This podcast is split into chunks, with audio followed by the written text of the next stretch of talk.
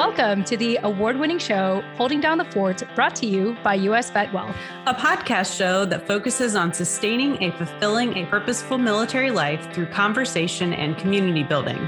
I'm Jen Amos, a Gold Star daughter, veteran spouse, and creator of Holding Down the Fort. And I'm Jenny Lynn Stroop, a seasoned military spouse, mom of two boys, and your co host. Together, we'll converse with special guests from the military community and for the community to share knowledge, resources, and relevant stories on how we can best hold down the fort for ourselves and our loved ones. Now, let's get started.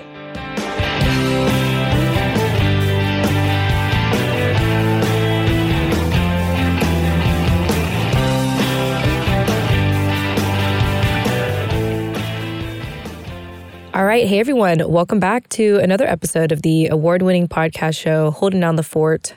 Today, I decided to fly solo because it is Veterans Day. And in the past years that I had celebrated this on the show, I had normally brought someone on or made a short dedication at the beginning of an episode that happened to be released on the day of Veterans Day. But this year is special because I have had the fortune to partner up with a good friend of mine. Shout out to Stacy Salinas, who is the co-founder and senior historian at the Bulosan Center for Filipino Studies at UC Davis in sharing my dad's story for her project that came out at the end of Filipino American History Month, which is October, by the way.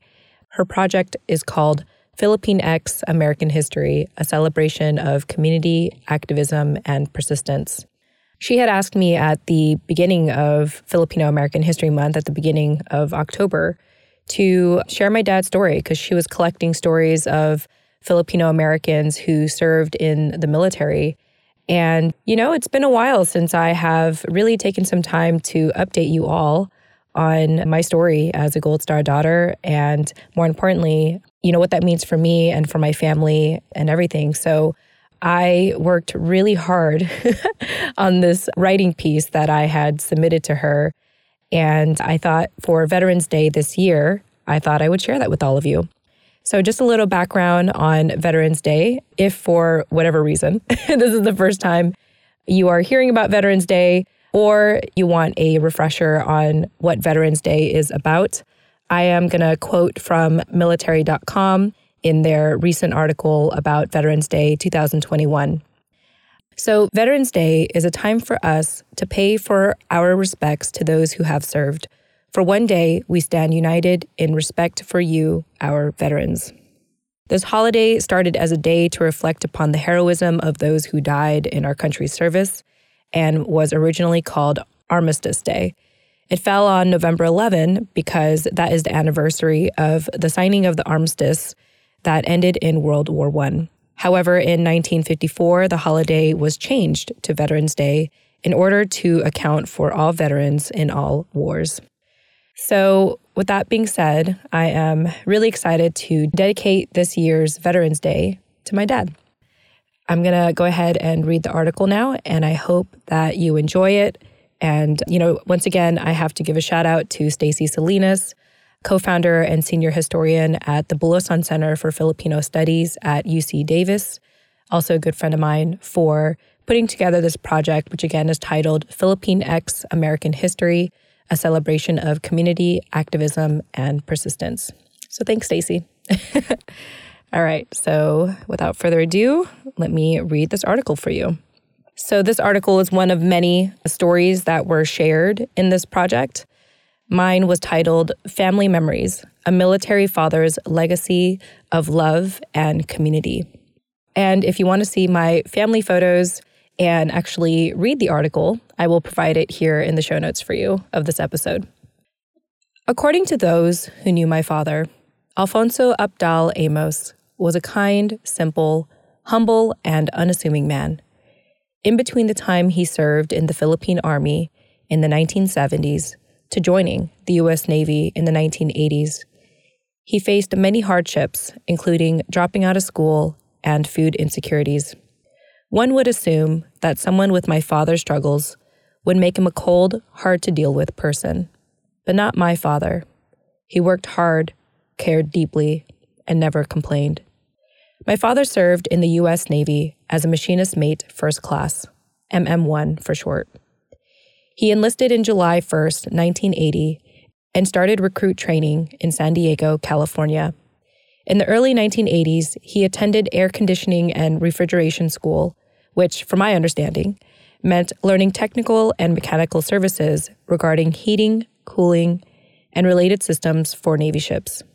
In reconnecting with one of his shipmates, he described how difficult my father's work was, often working at the bottom of the ship. When I was born in 1987, my father was entering the second half of his military career.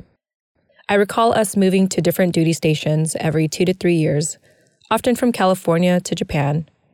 Throughout my father's 18 and a half years in the Navy, he served on the USS Midway, USS Enterprise, Commander Fleet Activities Yokosuka, USS Cape Cod, Recruit Training Command San Diego, USS Independence, and the USS Kitty Hawk. He also was involved in the Gulf War in the early 1990s. Despite the countless deployments, I never felt my father's absence, only his presence. When he was home, he was very relaxed, attentive, and affectionate to our family.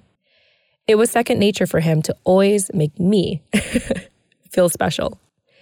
He'd often carry me in his arms, lend me money when my mother wouldn't, and sing lullabies as he'd bounce me on his ankles like a seesaw. I could never do wrong by my father. And even if there was any trouble, he'd often deflect it to my older brother to take responsibility.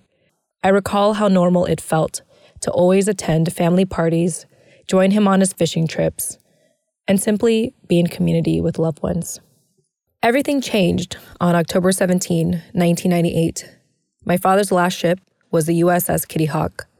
They were traveling from Japan to South Korea when he had gone missing.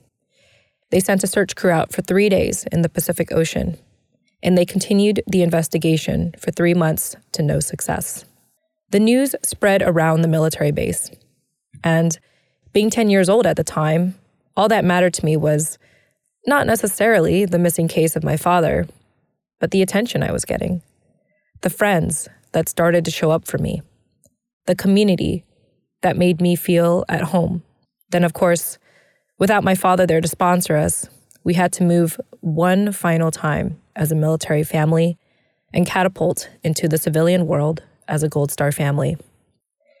When I reflect on my father, I often remind myself of how I lost a parent. But as I combed through our old photos and videos, I realize now that I didn't just lose my father. I lost a community. I lost my sense of security and protection within the military, my family, and ultimately within myself.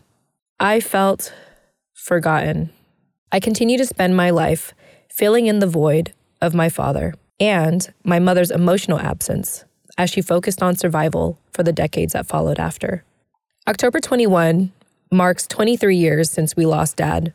I discover new lessons every time I reflect on him, my childhood, and my current relationship with my mother. Today, I interpret my father's legacy of paying the ultimate sacrifice as an act of love for your faith, your family, and your country. I'm learning that the magnitude of my father's absence reflects the incredible impact he made while he was alive. My mother's physical presence for my entire life reflects the thankless sacrifices I'll forever be in debt to. Today, I'm reminded more than ever to live a life of intention and purpose in hopes that anyone I encounter will be gifted the lasting impact of the unconditional love I received from my parents. And that's my story. Once again, the title of this is Family Memories A Military Father's Legacy of Love and Community. This was part of Stacy Salinas' project, Philippine X American History, a celebration of community activism and persistence, which you can find either in the show notes of this episode or at the Bulosan Center for Filipino Studies at UC Davis. Thank you all for listening. It's been a while since I've you know, really taken some time to update you all on my story. I guess because I just love getting lost in everyone else's stories. I love seeing myself in other people's stories. I love feeling validated and seen and heard and more importantly, not alone because of your stories. And so I just want to say thank you. Thank you for taking the time to listen to me directly. And I hope you enjoyed this story. And once again, let's continue to celebrate Veterans Day. Let's reflect on those who served and who made the ultimate sacrifice. And I want to encourage you, and I know that in our community, we don't really need this reminder, but if you do run into a veteran, if your go to phrase is typically, thank you for your service, I would instead challenge you to say, thank you for your service. Can you tell me a little bit about what your service was like? Can you share your story with me? Veterans don't just want to be thanked, they want to be recognized, they want to be seen, heard, appreciated.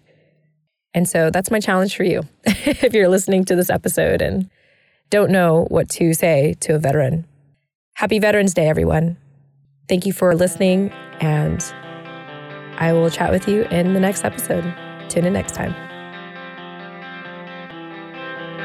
We hope that you enjoyed today's conversation. Get access to our show notes and subscribe to our newsletter by checking out the details of this episode on your preferred podcasting platform or visit our website, holdingdownthefortpodcast.com. And while you're on holdingdownthefortpodcast.com, be sure to follow us on Instagram, LinkedIn, Twitter, Facebook, or our YouTube channel. If you got a lot of value from today's conversation, kindly leave a five star review on Apple Podcasts, Podchaser, or leave us a recommendation on our LinkedIn profiles. Thanks for listening. Tune in next time.